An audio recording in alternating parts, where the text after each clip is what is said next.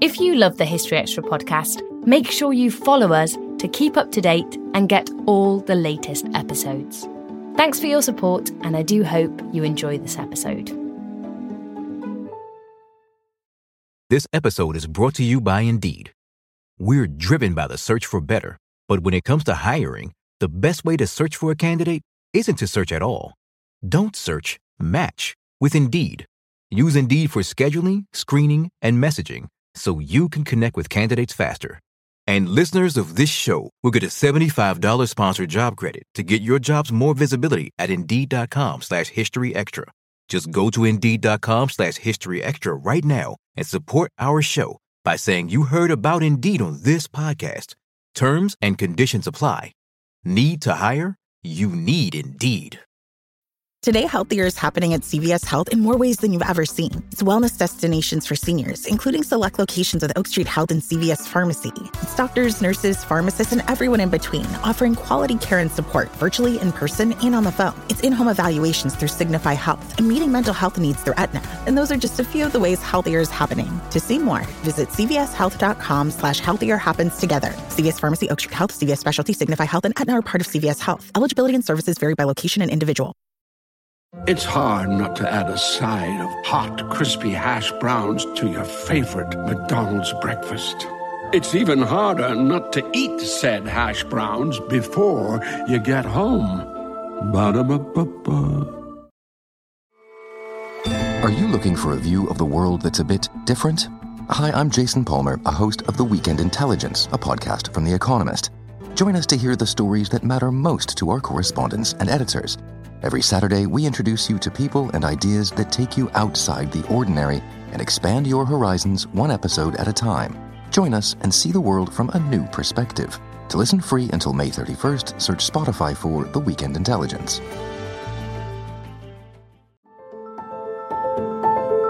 Welcome to the History Extra podcast. Fascinating historical conversations from BBC History Magazine and BBC History Revealed.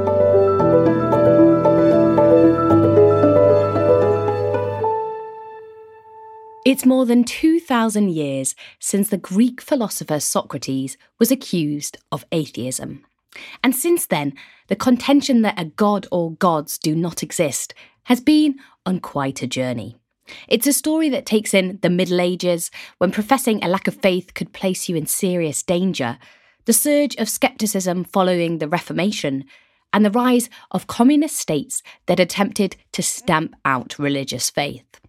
Spencer Mizen sat down with Alec Ryrie, professor in the Department of Theology and Religion at Durham University, to discuss everything you wanted to know about the history of atheism.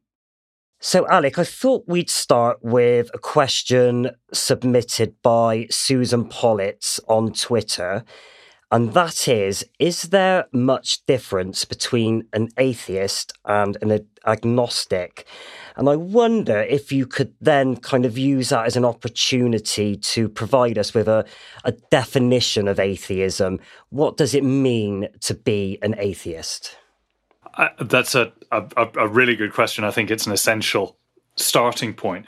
And those two words, atheist and agnostic, do offer a, a, a, great way into it because the the history of the of those words is really different. Agnostic is is a very modern word. Um, it it it comes out of the out of the mid nineteenth century, out of all those kind of classic science religion debates in the wake of, of, of Darwin's Origin of Species, and emerges because by that point atheist had taken on a, a, a really precise meaning which is still the meaning that we give to it today broadly. Whereas you know nowadays we would say an atheist is someone who asserts that there is no god. So it's a it's about making a definite metaphysical claim. And the idea of, of an agnostic is, uh, is is is somebody who does not claim to know you know, it means uh, it derives from the Greek word gnosis for knowledge. Agnos, it's someone who does not know whether or not there is a there is a God, who is is not claiming certainty. Atheism has often in in modern times been attacked as as as dogmatic as yeah. as laying down you know for, for for for a certainty that there is no god with the same kind of conviction that religious believers are often supposed to to have. And so so agnosticism is is a deliberate attempt to separate itself out from that. But if you go back into the the longer history of this of this word atheist you get quite a different feel for it. And i think this is this is really important because it's not not just in terms of the history it's it's it's how this whole idea has has developed I mean, obviously enough, it's a Greek word. Um, the, the, the original word is is is atheos, and the origins and meaning of that are are something much closer to an English word like godless than to our sense of kind of philosophical atheism. It's always included that kind of core sense of asserting that there that there is no god or that there are no gods. Yeah. But the ancient usages of of this word are much more like people who who live in a godless way, who live um, and, and think and act without reference to God or to the gods. So when Socrates is is famously accused of of atheism, this is because he is is seen as as being impious, of, of rejecting what the gods of ancient Greece stand for the fact that when in ancient times that Greek word atheos is translated into Latin, the Latin word that's chosen for it as the equivalent is impious.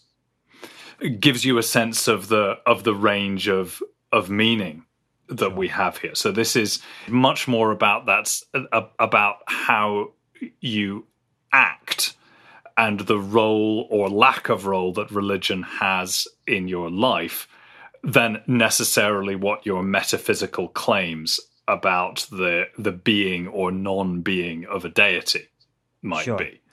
In that sense, it makes perfect sense in the ancient world, for example, the early Christians, to be accused of being atheists, despite the fact that, of course, they vehemently assert their belief in one God because they are denying the gods of the society in which they in which they stand and it's an act of impiety and that's is virtually the same thing.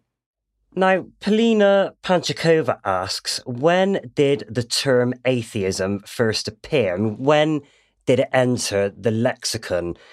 Now you've just referenced there atheism existing back in antiquity but would I be right in saying that it didn't actually enter usage until quite a lot later than that? Well, it's it's certainly around and you know very much part of public discourse in antiquity. You know, and I think yeah. that that that remains that remains important. It's yeah. a fairly widespread concept at that point but without a huge moral charge attached to it. You know, yeah. because it, it, it has this this this this meaning of of impiety or or irreligion, and in the very religiously plural societies of the of the ancient world, that was was just a a phenomenon. And in particular, there were philosophical schools in antiquity, like Epicureanism, that are you know, fairly openly seen as as atheistic, not in the sense that somebody like Lucretius denies that there is a god. Um, he simply denies that it matters. That whether or not there is a god is a, a metaphysical speculation with no relevance for for human life. But as Christianity begins to spread within the Roman world and to, to, to make its presence felt, this idea acquires more of a of a charge. I mean, there's a there's a famous exchange that's that's recorded in the in the second century um, during the account of the martyrdom of of Polycarp, one of the first first Christian martyrs, who we've got a a, a full full account of his death, where when he is is brought to the arena and offered the the opportunity to to recant before being before being executed. The Roman governor, who's trying to persuade him to to back down, says, you know, won't you make a sacrifice to the emperor and say down with the atheists? the governor, of course, meaning Christians as atheists. And Polycarp refuses to make the sacrifice to the emperor, but he will say, down with the atheists. Because, of course, for him, it has the opposite meaning. Sure. For him, it's the people around him who are worshipping these false gods, who are atheists, who are who are impious in that sense. So you can see there that that this word is is acquiring that kind of of polemical edge. But once Christianity becomes the dominant religion of the of the Roman world, and then and then you know really the established and only religion of the of the post Roman world, from the aside from the presence of of Jews, which remains significant from the fifth sixth centuries onwards, then this word atheist largely fades out of out of use, and significantly, it's never translated into Latin in this period. There's never a, a Latin equivalent which has those sorts of philosophical resonances. There, there are terms like unbelief which are being used, and you know through the Middle Ages, you you see people periodically brought up before church courts on charges that would would usually be framed as blasphemy for denying some fundamental aspect of of Christian doctrine, including sometimes explicitly denying that or questioning whether there is a God. So that that's an issue. It's a perennial one, and if it's not actual denial of the of the being of God, then you will find you know, almost sort of you know constructive forms of atheism, you might say, of of, of denials of of other aspects of Christian doctrine, such as the immortality of the soul, that are seen as so fundamental that they amount to um, you know, utter denial of the religion. Sure. Yeah. But that that word, that Greek term atheist, is not used to to apply to them. It's really it's only in the Renaissance that that starts to come into into Western sure. Latin usage. Okay, great. I'm now going going to turn to a question submitted by TW on social media, and that is how would people react if you said you were an, an atheist in the medieval period? Now, I guess the Middle Ages are very much known as the age of faith in Europe at least. So, is there much evidence for atheism in this period? Okay, well, first of all, atheism as such, no, because that term is not isn't isn't isn't being used. So if you said if you said you were an atheist, then they they they would say, you know, that's all Greek to me. No idea what you mean. If you said you were an unbeliever, or if if if you said I I do not believe there is a God, then you would probably be in a fair amount of trouble. At least you could be. Um, it would depend on on uh, somebody denouncing you. Obviously, you know, the Middle Ages is a long time, covers a big big part of the world. There's uh, you know a, a, an awful lot of variety within within that period. Sure. But certainly by the by the later Middle Ages, when the records are better, when the church courts are are set up in a more um, systematic way, and in particular where the Western Church's systems for policing heresy and dissent are are, are quite well established. We see a a pretty steady stream, or well, steady trickle of of people being accused of statements that we could put in that kind of big bucket of atheistic comments. It's a fairly regular source of of, of, of accusations. It's often the sort of thing that gets labeled as as blasphemy. Very often, these are the sorts of things that people say when they're drunk or when they're gambling, cursing God when the when the dice fall against them. This this this sort of thing, and these things are taken with you know varying degrees of of, of seriousness. Um, Thomas Aquinas in the in the 13th century you know, writes quite carefully about the issue of, of of of blasphemy, and you know effectively says you know some people just say this kind of thing when they're angry. They're letting off steam, and it's bad. It's a sin, but it's not something to be taken too seriously. It's not the same as you know soberly and deliberately claiming there is no God, which would not only be blasphemy, it would be heresy. And for, for a baptized Christian to assert such things deliberately after correction could ultimately lead to the the standard judicial punishment for heresy, which would would would be execution by by burning. There are not many medieval cases where things actually reached that point. Most people who are accused of such things are are, are, are willing to back down, or we find the accusation being made after their after their deaths. But there, there's another another side to this, which I think is quite important, which is that often these kinds of of claims during the medieval period appear more as as pastoral problems than as disciplinary ones.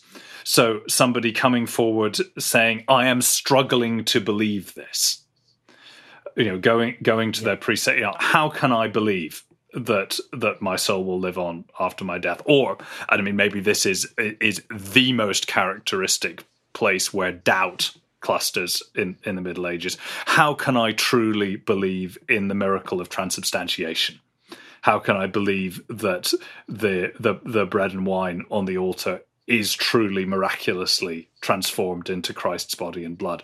Was it a case of people doubting and being troubled by their doubts. They didn't want to doubt, but yet they kind of couldn't stop themselves. Uh, that that very much seems to be to be a theme. I mean, I, I, I think that's a theme that runs runs right through the the period from the yeah. from the, the Middle Ages right up into modernity, and the awareness amongst clergy that this is a pastoral problem that they've got to to help people who are who are wrestling with these sorts of doubts is a is you know this is a common theme in the in the in the pastoral writing of the period.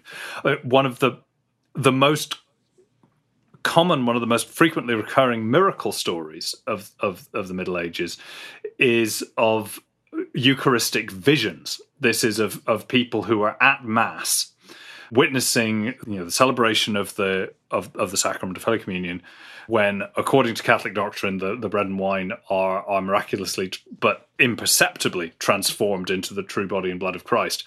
And that these people who have doubted the truth of that miracle in these stories are granted a vision of what is truly happening on the altar and are seeing hunks of human flesh and Christ standing on the altar pouring out his his his blood visions which in these stories they they always regard as as horrifying and beg to be taken away from them.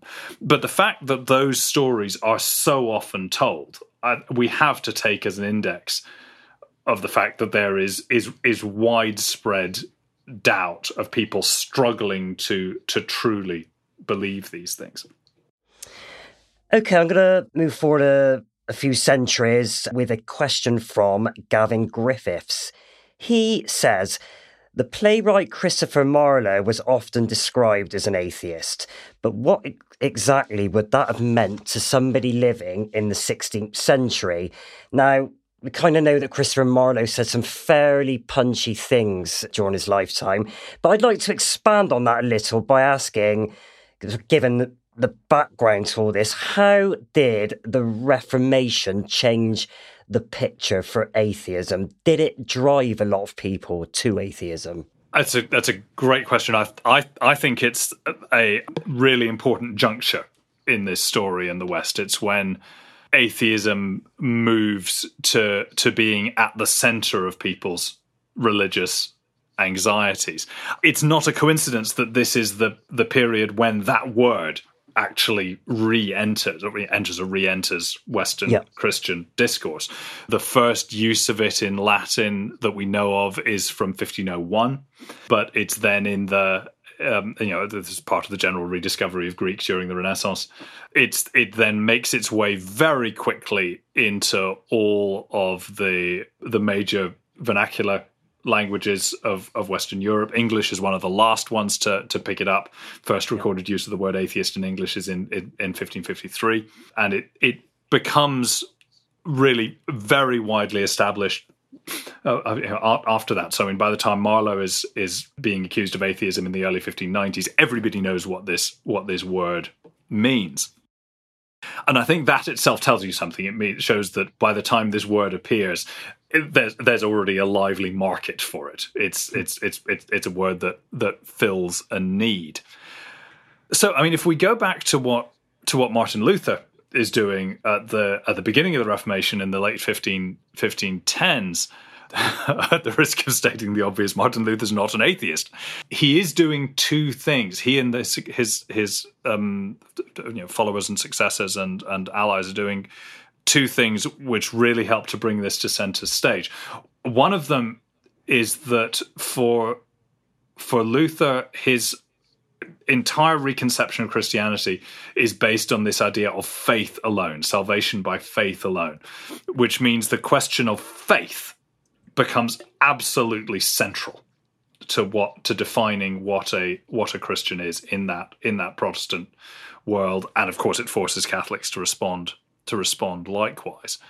The idea of belief then suddenly has to carry uh, an enormous weight, and this this this really quest, puts this question of of well, do you do you believe? Do you truly believe? Is your belief saving belief, or, or, or do you fail in belief in some way? Which is not quite the same thing as atheism, but can tip over very, very, very easily into it. So, in that sense, it it makes the the idea of failed or insufficient belief become something that haunts a great many Christians. So that's one way it matters. The other, uh, and rather more prosaically, is that one of the things that the, the Luther and the Protestant movement does is deploys a vicious, withering skepticism at a great many of the claims, traditional claims of, of Catholic Christianity. Transubstantiation, maybe most most obviously, but the authority of the Pope, a great you know a, a, great many of the practices, rites, and traditions of of Catholic Christianity, the the Protestants say this is all nonsense. There's no reason to believe this, yeah. and they're not just deploying that kind of of of withering skepticism of of you know throwing unbelief at it they are because of the nature of their movement, the fact that they're they're they're building this broad movement using the popular press to to build it up. Uh, they are they're weaponizing skepticism and then training the entire population right. in its use. And to some extent, the the the Catholic world, as it begins to regroup and fight back against the, the Protestant challenge, is doing the same thing is is turning back onto onto Protestants this the, you know these these same kind of skeptical argument. How can you possibly believe what this what this Luther says? You know they claim that the Bible is the word of God. How do they even know that this book um, is the is is is the word of God. Of course, we as Catholics know it because we, um, you know, the, the, the, you know the Church gives it to us. But the Protestants have no have no basis for that claim. So both sides in this argument pretty quickly are weaponizing skepticism and and yeah. training populations in their use. And the trouble, of course, with distributing weapons to a whole population is that you can't entirely control what they're going to do with them. Yeah. And so one of the things that you begin to find during the course of the 16th century is that whole populations are being faced with religious choices that they've never had that their their ancestors haven't had for a thousand years. And, you know, many of them do not want to make choices. Choosing your religion is not what you're supposed to do. It's one of the hallmarks of heresy. But you've kind of got no choice but to be making choices in the 16th century, um, which is a, a profoundly disturbing and destabilizing thing to do.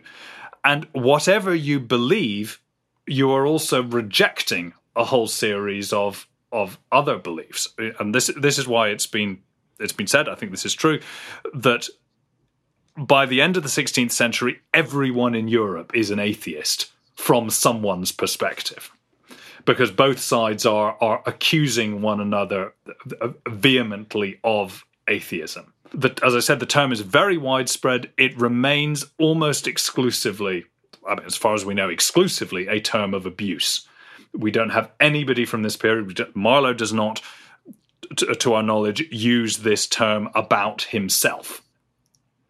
But the conviction by the end of the 16th century that there are atheists everywhere that it's parallel to the way that the the era talks about witches that they're they're they're this this secret but universal plague um, just sort of lurking beneath the beneath the surface of of, of, of of Christendom. There's a real kind of collective moral panic about the spread of this, and then in the 17th century, that that comes more into the open.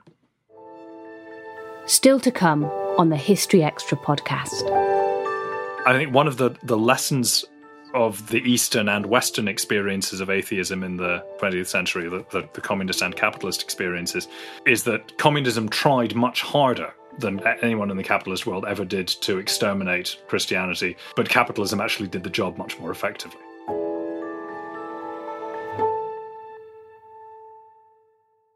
We don't always realise just how much our negative thoughts and experiences stick with us and weigh us down you may find your brain constantly running through a highlight reel of bad moments. That comment your friend made last week that hurt your feelings, that frustrating thing your mum does, or that silly thing you said in a meeting.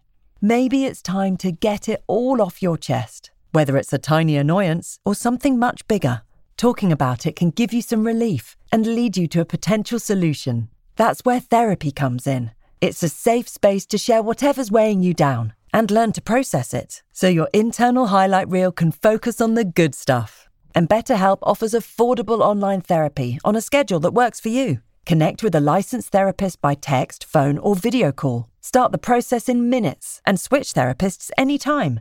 Let it out with BetterHelp.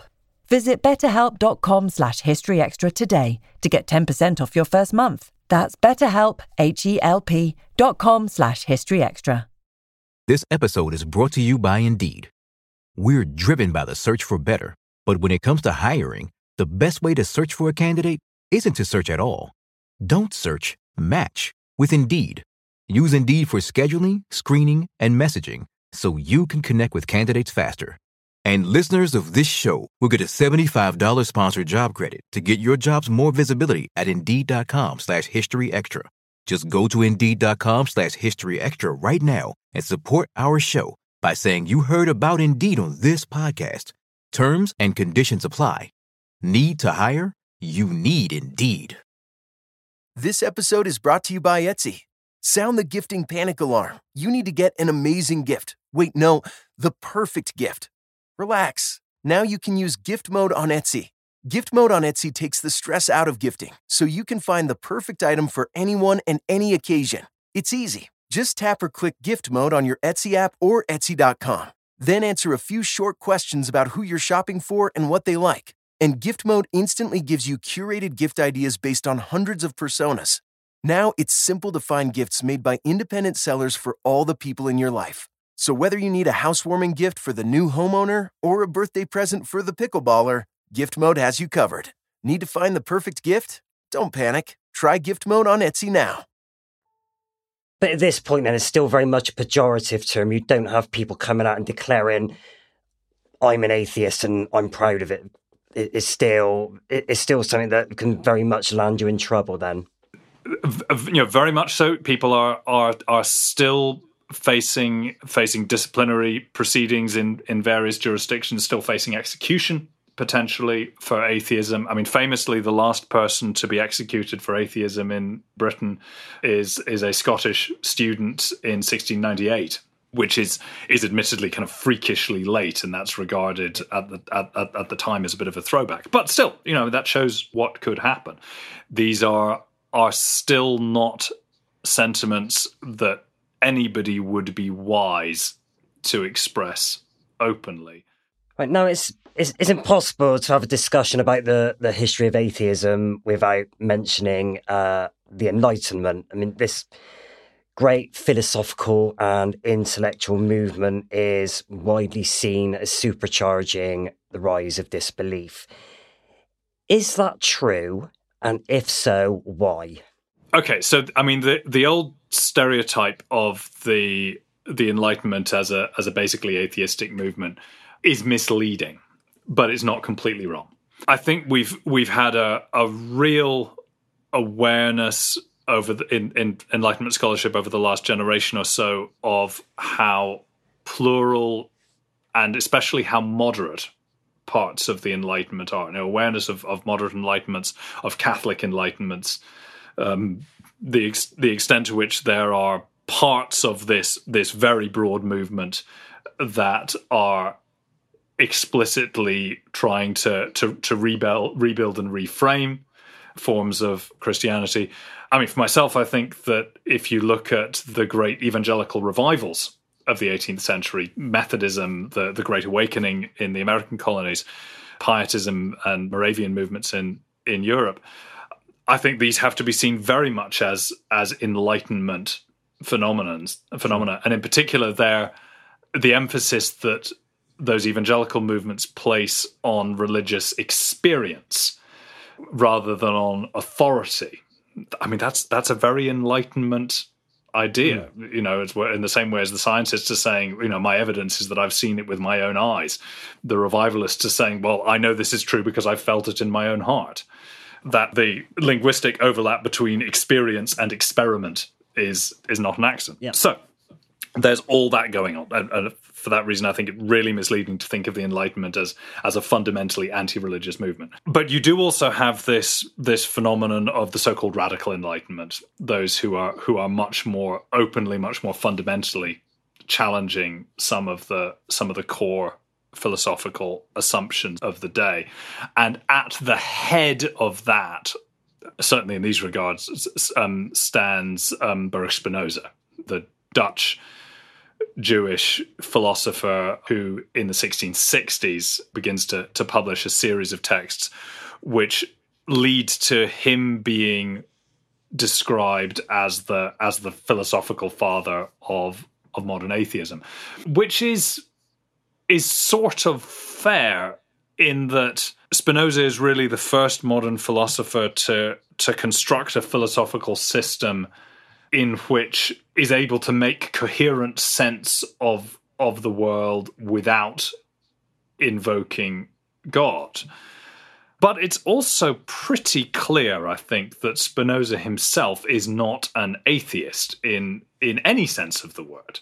His faith, which is is maybe closer to the kind of post Christian rationalism of groups like the Dutch Collegiants or indeed the English Quakers, who he's quite close to. Um, he's maybe closer to that than he is to the to the Judaism in which he's raised.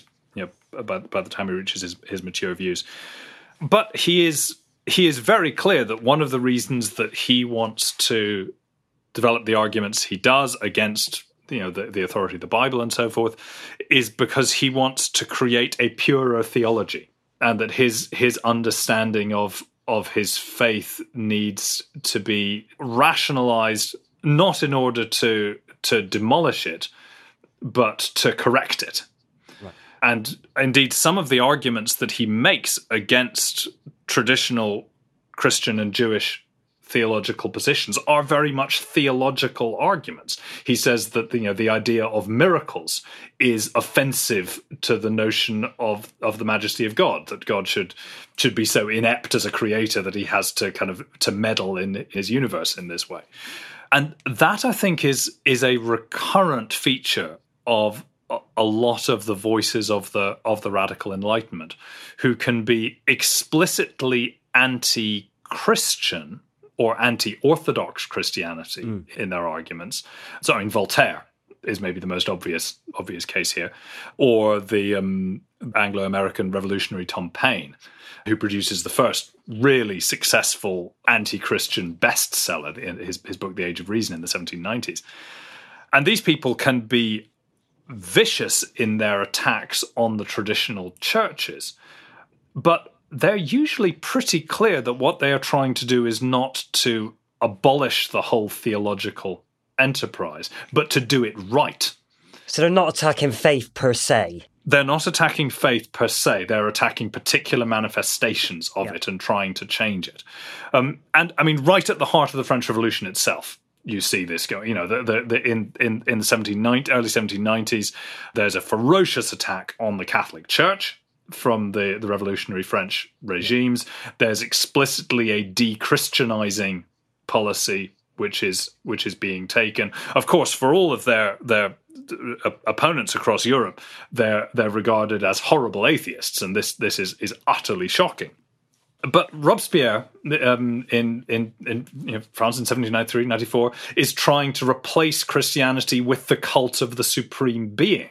Yeah. Uh, this is a kind of rationalistic religion his contemporaries would call it atheist because it's impious um, in their terms. But when we look back at it with with with our perspective, you know, we have to say, okay, maybe this is deistic, that it it's it is faith in God into something into something very different. But you know that's that's not something that say a, a Richard Dawkins would recognize as proper atheism. Just to move forward a little bit, what about Darwin's theory of evolution? How did that change the picture? I mean, what did that do to a lot of people's sort of conception of, of, of their faith and, and Christianity? I mean, this is is one of the one of the key turning points, obviously. But again, it plays out, I think, a little bit differently from the way our our stereotype of it has has has has, has come to work. Partly because off the back of the the post Darwin debates, people like like T.H. Huxley, the, the man who, who, who coins the term agnostic to describe his position, Darwin's bulldog, supposedly, start to formulate a wider thesis of a conflict between science and religion, both of which are slightly problematic abstract terms. And this idea really emerges in the in the wake of Darwin's book and is then kind of rolled out forward and backwards in time yeah. to become a kind of big explanation for everything that's happened since the since the 17th century, and and that really doesn't work. It it, it in insofar as that classic science religion conflict happens, it it does happen during that later 19th century period. Of course, a great many Christians find Darwin's theories perfectly workable. And if there are problems that they have with it, it's you know, more to do with some of the kind of precise theological implications of its interpretation rather than with the basic claims as such. One of the reasons that there's a whole series of reasons why many other Christians find Darwinism unacceptable and you know while they're willing to to bend and adapt on a whole variety of issues this this this becomes a, a point on which many of them want to make a stand. Its implication for the implications about human racial difference become a problem actually on both sides because Darwinism is both used to, to, to argue that human beings are fundamentally the same, and there are some, especially in the Americas, who find that really offensive. But equally Darwinism is is being used increasingly by the late 19th century to argue actually that the, the human so-called races are profoundly different from one another. And that really is offensive to classic christian understanding of human unity. And so there's a lot of progressive or sort of left-wing christians who are opposed to darwinism because they see it as an, as an essentially racist philosophy. But it's it's plainly the case that one of the things that Christianity had had leaned on in its the arguments that it had been had been been making against various forms of doubt for a couple of hundred years is various forms of the argument from design. You know, that the, you know a created world shows that shows the signs of God at work, and really for the first time from the 1860s onwards, you've got a, a, a really thorough, well worked out answer to that and it it means that it it becomes possible to to construct a kind of a widespread alternative theory of an understanding of the of the world. I don't think in itself that's decisive, but it provides intellectual cover for some of the some of the deeper changes that are that are happening in in society which are maybe more to do with you know in terms of the the you know the, the, the people who are introducing big ideas in the 19th century um, it's maybe less to do with darwin and more to do with marx so what was marx's views on this then i mean actually i wanted to kind of take you on to my next question a little bit because i wanted to talk about the link between state directed atheism and communism in the 20th century. I want, I want, I wanted to get a sort of feel for what drove this. What for example, did, say, Joseph Stalin hope to gain by disentangling state from church? Okay, well, I, I mean, I, actually, I think here again we need to we need to go back to the to the French Revolution because this is is is is where this long antagonism, but I maybe it, it, goes goes back further than that, but it's the most obvious place to, to, that you can see it, where there's long antagonism between um, political revolutionary movements of the modern era and organized Christianity really plays out. That the the French revolutionaries, for good reasons, regard the the Catholic Church as as one of their most powerful, most dangerous institutional opponents, uh, a defender of the of the existing social, economic, political order, and therefore something that that simply has to be has to be swept out of the way, and and and something that, that they regard as as morally offensive because of its participation as they see it in the oppression of the the masses. And Marx absolutely picks up on and and runs with with this idea. You know in the in the context of the of, of 19th century Europe where you've got this division between various liberal and nationalistic forces on the on, on on the one side and various conservative traditionalist forces on the other it's pretty clear that the churches most churches are strongly on the side of of established power of existing social hierarchies. They're suspicious towards liberalism towards democracy of of you know and and, and all those those kinds of movements. And Marx's argument famously is that, that that religion is the opium of the people that and this is his, his his his famous doctrine of false consciousness the idea that this is one of the things that is used to deceive the masses into failing to act in their own interests by promising them the you know offering them these these deceptive promises of future salvation in return for compliance obedience um, and handing over all their money to to to to churches and other overlords here and now. Now, it's obviously a problematic argument the, the the assumption that you know what people want better than they want themselves is you know, let's say a recurrent problem of, of, of marxist and revolutionary philosophies but i mean you can also absolutely see his his point and the extent to which there is that that intimate connection between churches of various kinds and um, and the existing the the old regimes of political power in the in the 18th 19th into the early 20th centuries is is is you know absolutely clear. And maybe clearer nowhere than was the case um, in pre-revolutionary Russia where the um, the Orthodox Church was was you know deeply entangled with the with the czarist regime, um, you know, which you know, presented Moscow as the third Rome, very much sees sees themselves as the as as as as as the heirs of the of the Caesars and of the Byzantine emperors in in that way. So it's not at all surprising that communist regimes would regard religion in general and Christian churches in particular as some of their most dangerous antagonists, um, both simply as, as alternative centers of social power, but also because of the particular track record that, in their view, these institutions have um, for, for, for, for deceiving the people and you know u- using these these these these sort of metaphysical promises to to lure them away from their true political interests. And uh, i mean my my sense certainly is that 20th century communists deduce their metaphysics from that political insight. They know that the churches, as they have met them, are wicked institutions. Therefore, the claims that they're making about the nature of reality and of God must be untrue. Right.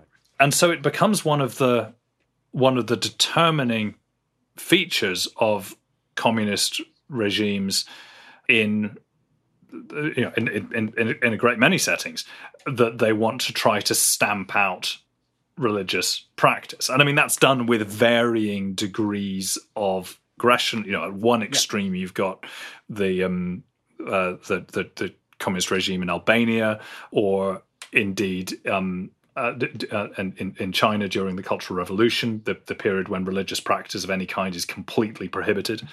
In many other communist regimes, there's there's a sense that you know, yes, you know, religion is the opening of the people; it must ultimately die. Marx's theory of history says that you know this it's a relic.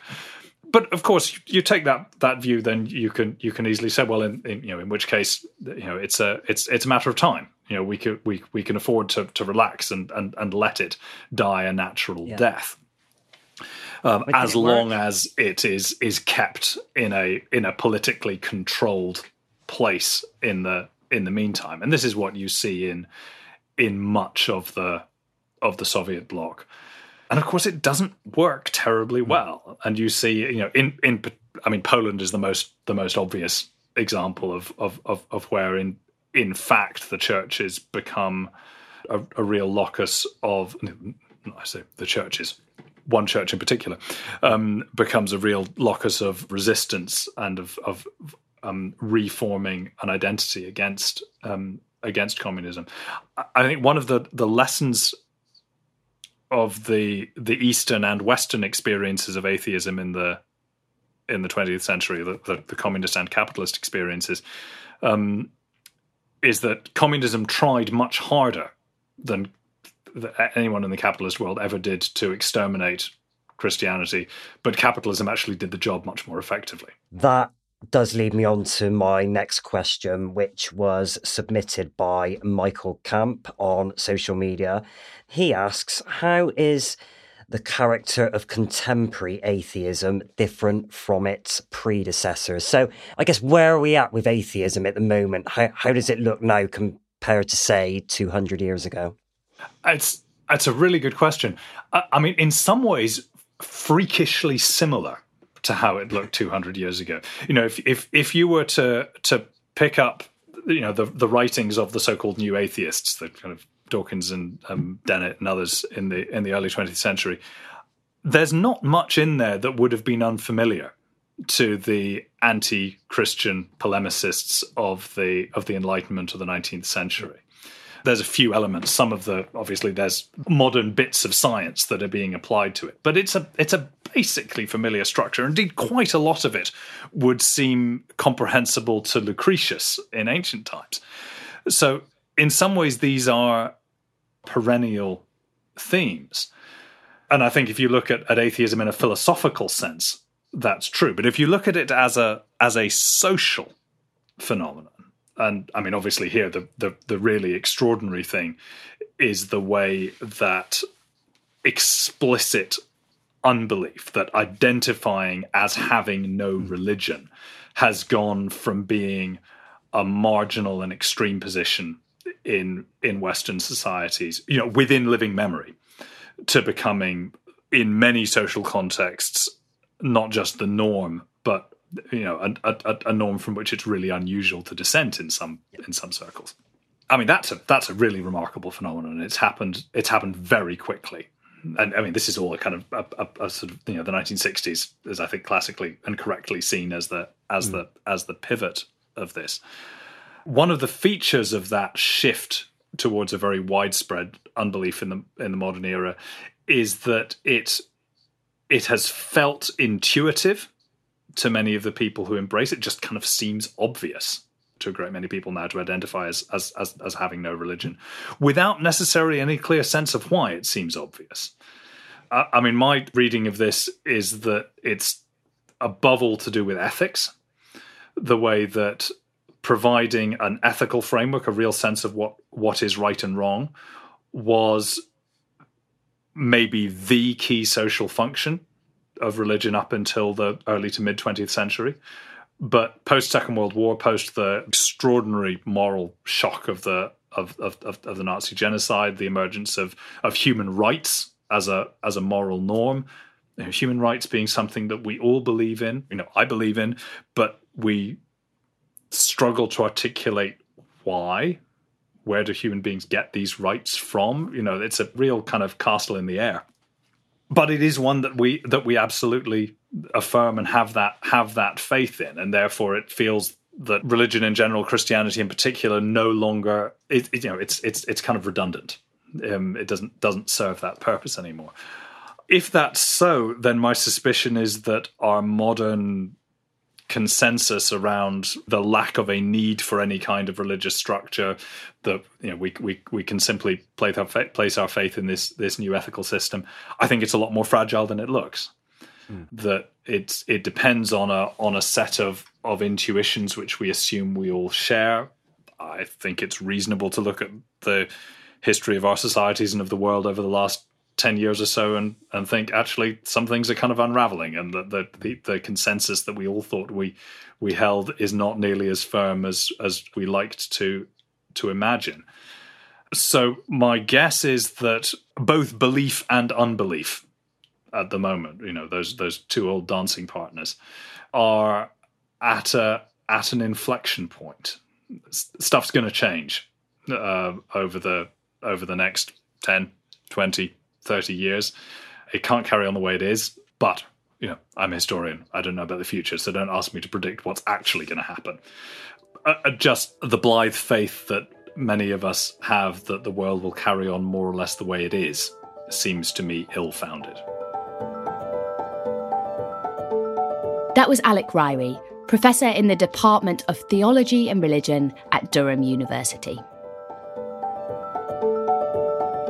Thanks for listening to the History Extra podcast. This podcast was produced by Brittany Colley.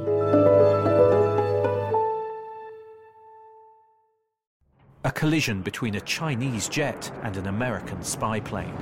He came and rammed into our left wing. With relations increasingly strained, what are the chances of things spinning out of control? The Western world was asleep. I'm Gordon Corera. I'll be exploring the friction in this most important of relationships and asking Has the West taken its eye off the ball? You cannot ignore China. From BBC Radio 4, this is Shadow War China and the West. Listen wherever you get your podcasts.